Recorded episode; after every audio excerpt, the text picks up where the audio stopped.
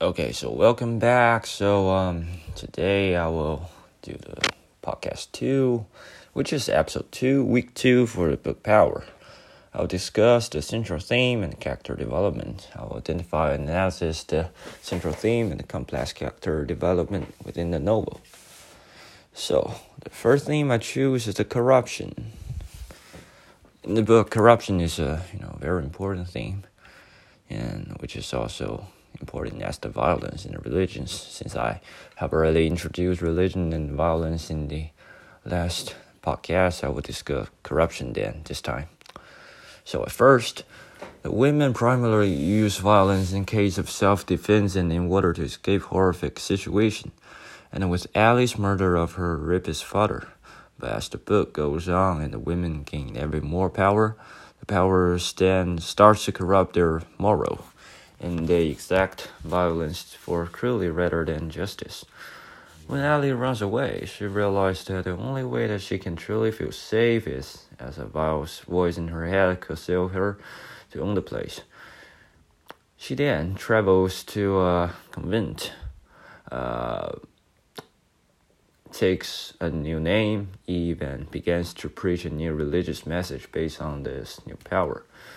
But when one of the news becomes skeptical of her new religious message, Allie killed the news. Uh, thinks to herself, if she does not quash her enemies, she can never be safe. Well, religious is typically th- thought to foster peace and love. Allie is more motivated by the desire to eradicate anyone who doesn't support her idea. Meanwhile, uh, women who had been more sold into sex slavery in Moldova gained power and created a new country. Uh, Bessapara, Tatiana Moskov, the leader of this new country, started to let the power corrupt her intention of building a freer nation. At a party, when a young man interrupts her, she shatters a wine bottle on the floor and makes him lick up the wine. One might believe that a female ruler would be more kind and forgiving than a man ruler, but Alderman counters this idea by showing Tatiana crudely. Brought on by her newfound power through government programs, Margaret created training camp for girls to lead, to learn to control their power, and subsequently forms an army of those girls. She then teams up with Tatiana Moskov, agrees to con- con- contract with the enemy in exchange for American support of Bessapara. With this support, Tatiana Moskov is able to introduce many laws that crab man's freedom with little international criticism. Thus, power becomes a cycle which allows for institutional discrimination and the suppression of those who might try to resist it. And Margaret has become so corrupted by her desire to see the camp succeed that she ignores the injustice brought up of a group which she is not a part. Okay, then I will introduce two main characters who are Allie and Roxy. Uh, Allie, she begins the novel as a 16 year old girl in Alabama who lived with her foster parents, Mr. Montgomery Taylor and Mrs. Montgomery Taylor. Allie is frequently beaten and raped by her foster father. When Allie gains the power and is spurred on by a voice in her head, she kills her father with her power and runs away to a convent. Allie renames herself Eve and performs a series of so-called miracles that are really due to the fact that she can control her power exceptionally well. Uh, again, urged by the voice, she starts to teach her own religion, which holds that God is a woman, and she also emphasized the female figures in the various religions. She even started to rewrite scripture, uh, keeping only the part that suit her narrative.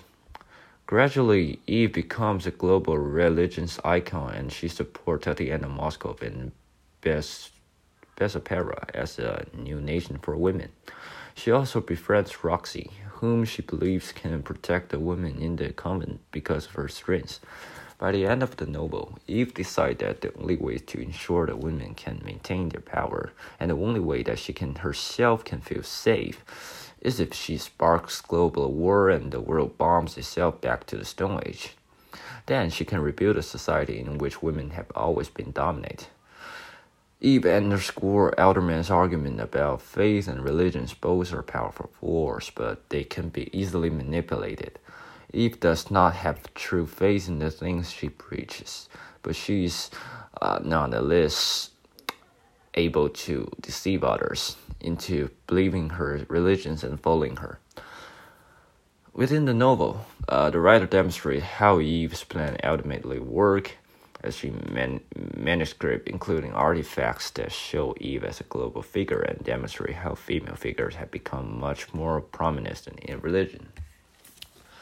The second character is Roxy. Roxy is the daughter of a British crime boss, Bernie Monke. Roxy begins the novel at age of 14. She watches two men break into her house and murder her mother. During this event, she discovers that she has an electricity power, and it eventually becomes clear that sheer strength of her uh, power is much more than that of most women. At first, Roxy is mostly per, uh, preoccupied with avenging her mother. She killed Primrose, the leader of the rival gang that kills her mother, using her power. But gradually, Roxy recognized how her ability to cause harm extend to other form of power. She suggests to her father that they manufacture a drug that can enhance women's power, which they eventually call Glitter. Uh, this drug uh, then translate to economic power, but also political power as they sell it to Tatiana Moskov and eventually to Margot's North Star Army. But however, uh, Roxy immensely succeed disrupt the existing power structure between her and the rest of her family uh, when Roxy discovered that it was actually her father, Bernie, who ordered her mother killed. Uh, she forced him to retire and takes um, takes over his business entirely. But Bernie is just as corrupted by power, and he is least to see any of this to Roxy.